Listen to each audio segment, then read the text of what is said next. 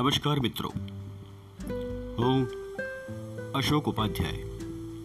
સ્વાગત કરું છું આપ સૌનું મારી પોડકાસ્ટ ચેનલ સમજે તે સમજદાર પર. મિત્રો, આજનો મારો વિષય છે copy yes copy duplicate xerox ઉઠાંતરી same to same આ દરેક શબ્દનો હું એક જ અર્થ ગણું છું. કોપી કેમ કે એક જેવી જ બીજી વસ્તુનું સર્જન મૂળ તો કોપી જ કહેવાય ને. કોપી પેસ્ટની આ નવી દુનિયામાં આજે રોજ નવા નવા સુવાક્યો કોપી પેસ્ટ થાય છે.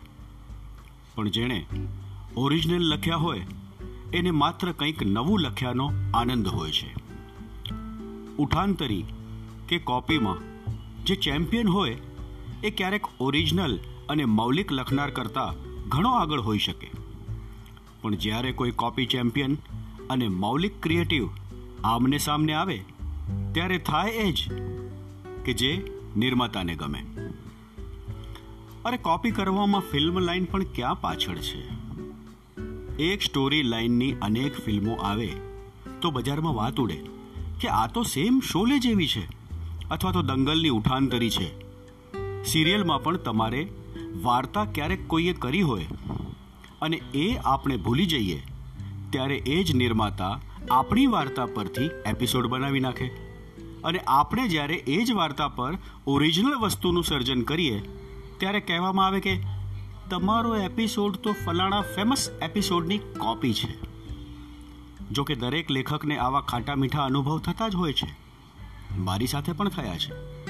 નિર્માતા, દિગ્દર્શક, મિત્રો સાથે કરેલી ચર્ચા કે વાંચવા આપેલી સ્ક્રિપ્ટ અને નવા જ વિષયની આપલે, આમ તો નાનકડી ચાની ટપરી પર ચર્ચાઈ જાય. અને વર્ષો બાદ એ જ વસ્તુ ટીવી કે સિનેમામાં દેખાય, ત્યારે થાય કે આ તો આપણી જ વસ્તુ બની ગઈ અને આપણે બની ગયા. વિષય વસ્તુના વાઘા કે પાત્રો કે દેશ અને સ્થળ કાળ બદલીને આવી અનેક કોપીઓ બજારમાં ઉપલબ્ધ છે. પણ કોપી કરવામાં પણ આવડત જોઈએ. ક્યારેક કોપી કરેલ વસ્તુ મૂળ ઓરિજિનલ કરતાં વધારે બેસ્ટ હોય. જો કે ફિલ્મ, ટીવી અને નાટક ઇન્ડસ્ટ્રીઝના મહાનુભાવો જાણે છે કે કોપી કે ચોરી કરવી કોઈ નવી નવાઈની વાત નથી. અઢળક એપિસોડ બનતા હોય ત્યારે ક્યાંક ને ક્યાંક તમારી વાર્તા સાથે સુસંગત એકાદ બે ટ્રેક એ સિરિયલમાં આવી જ જાય. ત્યારે થાય? કે અરે આવું તો મેં પણ વિચારેલું. એક જ વિષય પર બે અલગ અલગ નાટકો કે ફિલ્મો પણ બની જાય. ત્યારે બંને પક્ષ બજારમાં ઉતરે, ત્યારે ખબર પડે કે કોણ ધી બેસ્ટ છે. પેલી સલમાન ખાનની સુલતાન રજૂ થઈ અને તરત જ આમિર ખાનની દંગલ રજૂ થઈ.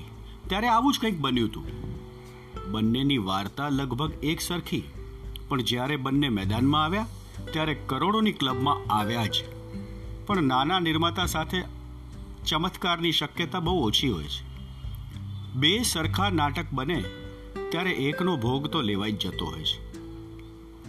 કોપી કરવી એ પણ એક કળા છે, પણ કોપી ન કરવી એ સંસ્કાર. જમાના સાથે ચાલતા હો, ત્યારે નિર્માતા જ સામેથી તમને ફિલ્મનું નામ આપે કે આ ફિલ્મ પરથી નાટક કે સિરિયલ બનાવવા છે. અને એને લગતી બીજી ચાર પાંચ ફિલ્મો શોધવાની આપણે મહેનત કરવી પડે. અને પછી બંને પાણીપુરી, ભેલ, દાબેલી અને રગડા પેટીસનું મિશ્રણ, જે લોકોને ગમે પણ અને ન પણ ગમે. કોપી પેસ્ટની આ નવી દુનિયામાં આજે રોજ રોજ નવા સુવાક્યો કોપી પેસ્ટ થાય છે. પણ જેણે ઓરિજિનલ લખ્યા હોય, એને માત્ર કંઈક નવું લખ્યાનો આનંદ હોય છે. ઉઠાન તરીકે કોપીમાં ચેમ્પિયન હોય એ ક્યારેક ઓરિજિનલ અને મૌલિક લખનાર કરતાં ઘણો આગળ હોઈ શકે. પણ જ્યારે કોઈ મૌલિક ક્રિએટિવ આમને સામને આવે, ત્યારે થાય એ જ જે નિર્માતાને ગમે. ટૂંકમાં કોપી કે ઉઠાંતરી દરેક ક્ષેત્રમાં થાય છે. પણ એ ચિત્રની હોય, કોઈ કારની હોય, સ્કૂટરની ડિઝાઇન હોય કે ફિલ્મ નાટકનો વિષય હોય. ટકી રહેવા કોપી જરૂરી બની ગઈ છે. પણ મૌલિક હશે તો કોપી હશે. માટે હું હંમેશા મૌલિક લખવાની જ કોશિશ કરું છું અને કરતો રહીશ. છેલ્લે કોપી કર્યા વગર એક મસ્ત રચના લખી છે. એની સાથે જ પોડકાસ્ટને વિરામ આપીએ. રોજ રોજ થોડોક તૈયાર થયો છું. રોજ રોજ થોડોક તૈયાર થયો છું. હવે થોડો ઘણો સમજદાર થયો છું. સૂર્યની જેમ બળ્યો નથી ભલે પણ. દીવા જેવો ઝીણો પ્રકાશ થયો છું. મળ્યા છે ડગલે પગલે સારા નરસા ઘણા. મળ્યા છે ડગલે પગલે સારા નરસા ઘણા. દરેકને જાણવાની થોડીક કળા ભણ્યો છું. સફળતાના અનામ સો દુશ્મન મળે છે અહીં. છતાં દુશ્મનને દોસ્ત બનાવતા શીખ્યો છું. પ્રેમ કર્યો છે બસ એકવાર જીવનમાં. પ્રેમ કર્યો છે બસ એકવાર જીવનમાં. એકને જ અંત સુધી ચાહતા શીખ્યો છું.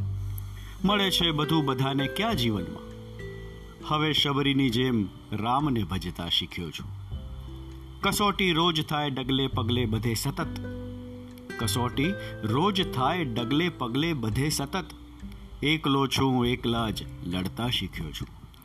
સોનું નથી, પણ સોનાની જેમ ટીપાઉં છું રોજ. દોસ્ત, છેલ્લા શ્વાસ સુધી ઝઝૂમતા શીખ્યો છું. રોજ રોજ થોડોક તૈયાર થયો છું. હવે થોડો ઘણો સમજદાર થયો છું. સમજે તે સમજદાર. મિત્રો, આજની સભા અહીં જ વિરામ લઈએ. Thank you